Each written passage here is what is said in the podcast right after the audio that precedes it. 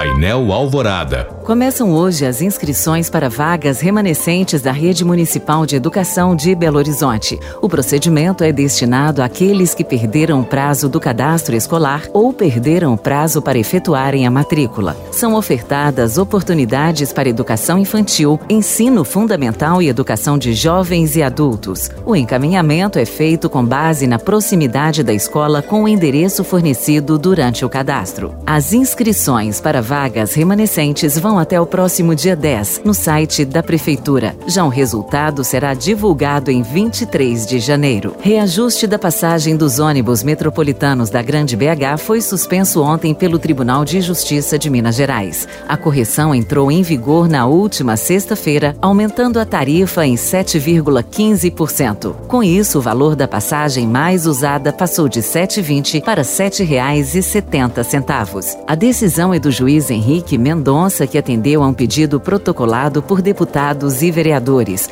No despacho, ele afirmou ser ilegal o reajuste, já que a tarifa foi revista duas vezes em 2023, o que contraria o decreto que determina a correção, no mínimo, uma vez ao ano e vigência da bandeira verde será mantida nas contas de luz em janeiro, segundo informou a Agência Nacional de Energia Elétrica. Com isso, a tarifa será calculada sem cobranças adicionais. Ainda segundo a ANEEL, a decisão foi tomada com base nas condições favoráveis dos reservatórios, que vem sendo observada desde abril de 2022. Criado em 2015, o sistema de bandeiras tarifárias considera também os patamares amarelo e vermelho que são implementados de acordo com o custo para geração de energia elétrica no país.